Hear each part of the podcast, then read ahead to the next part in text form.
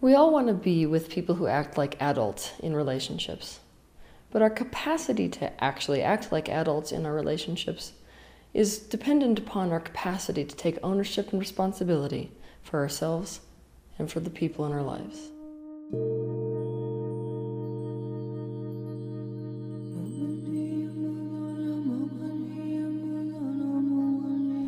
Boundaries are a sense of self, such as personal preferences, personal aversions, personal desires, personal needs, personal feelings. They essentially represent your truth at any moment. Now, many of us grow up in households where we're not allowed to have boundaries. It doesn't matter what our personal preference is, doesn't matter what our personal needs are, doesn't matter what our aversions are. We don't get to have them because the people that we are living with perceive our boundaries to be a conflict with their personal preferences, personal needs, personal desires, personal beliefs, so on and so forth. Therefore, asserting our personal boundaries is met with disapproval, withdrawal, and punishment. We need closeness with our parents desperately. Our survival is dependent upon it. And so we have one option to reduce this conflict to not meet with the consequences, and that is to abandon our boundaries in favor of theirs. We did these things not because it was consciously a decision that was coming from our free will. We did it because we wanted to avoid getting in trouble.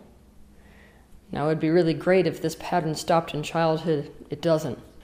We progress into our adult lives with the same attitude of doing things not from our conscious free will, but because we want to avoid getting in trouble.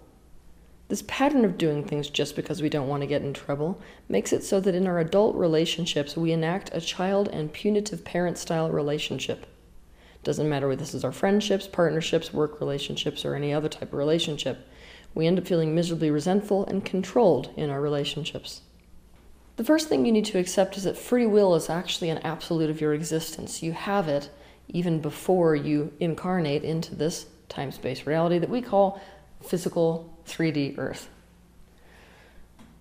Because free will is an absolute of your existence, you have to accept that even as a child, you made the choice to comply. It doesn't feel like a choice. But what's happened basically is that as a child, the consequences that you get met with are just too great, and so you comply. You, as a child, are actually using your free will to decide against yourself in this scenario. And because of this, it doesn't feel like that decision is actually your decision. It feels like you're forced into it. It feels like someone is putting you in the position where there is only one decision to make, and they have put you in that position. But you could still hypothetically choose not to comply. You could choose to bear the brunt of the consequences instead.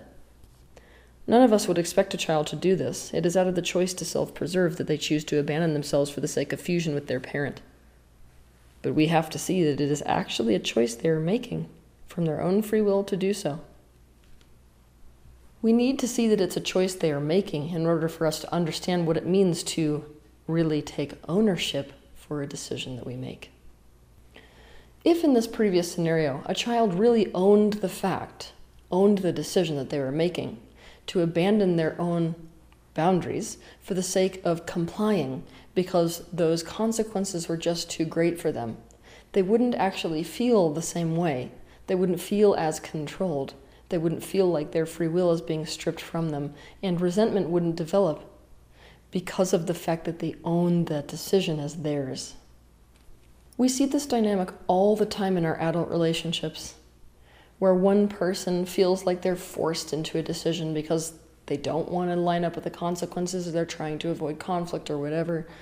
But instead of making that choice of their own conscious free will and therefore owning the decision, they feel forced into it. And so as a result, they end up feeling controlled and resentful. This leads to all kinds of subconscious behaviors that destroy the relationship. For example, a wife asserts that she needs to see more of her husband. She's been expressing insecurity about whether the marriage will actually last because he's so unavailable. When his workday ends, he wants to go out to drink with his colleagues at the bar, but he rushes home instead, after expressing to his friends that he can't because the old ball and chain, referring to his wife, of course. He is doing this purely to avoid the consequences. He is not doing this because he really owns her happiness as part of his best interest and therefore really owns the decision as the decision that's best for him to make. He hasn't owned it as a self serving decision. He also hasn't really considered whether he genuinely wants to make a stand against having to be available. Therefore, when he comes home, he's irritable, acts as if he doesn't want to be there, and does little things like spend a long time undressing and checking his phone as an act of rebellion against the oppressor, his wife.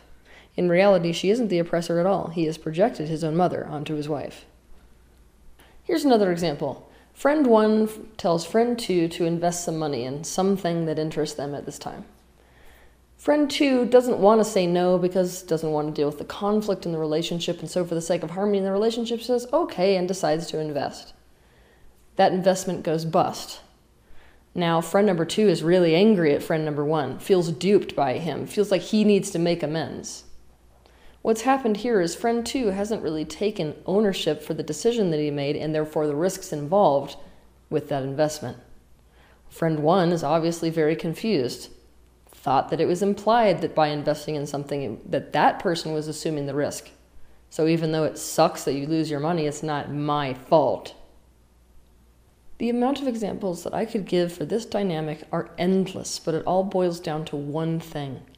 We have to learn to feel our free will in our relationships, in our decisions, in every step we take through life.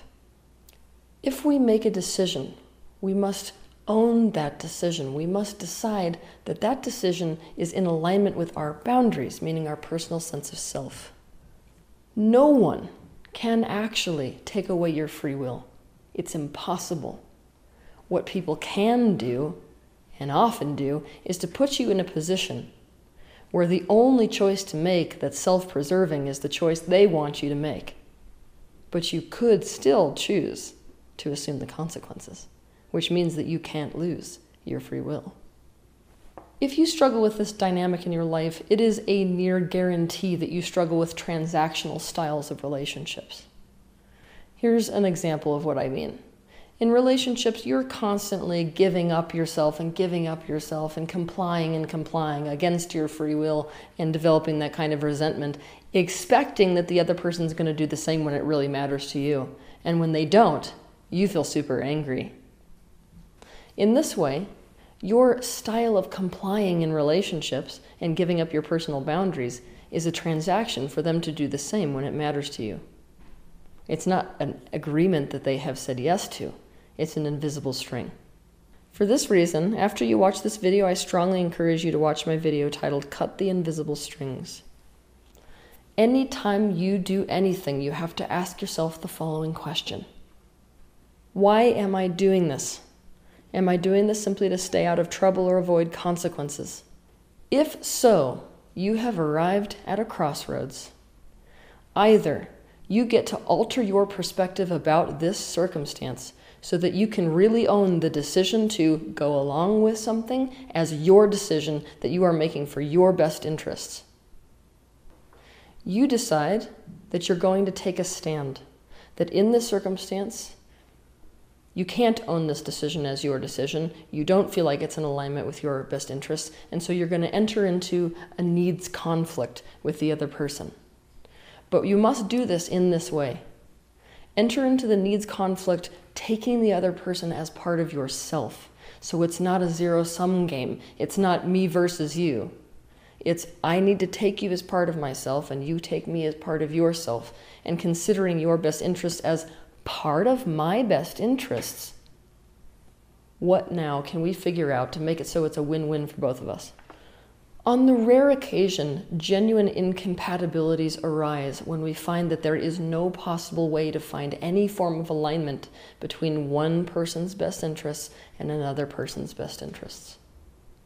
It is by far and away the rare circumstance.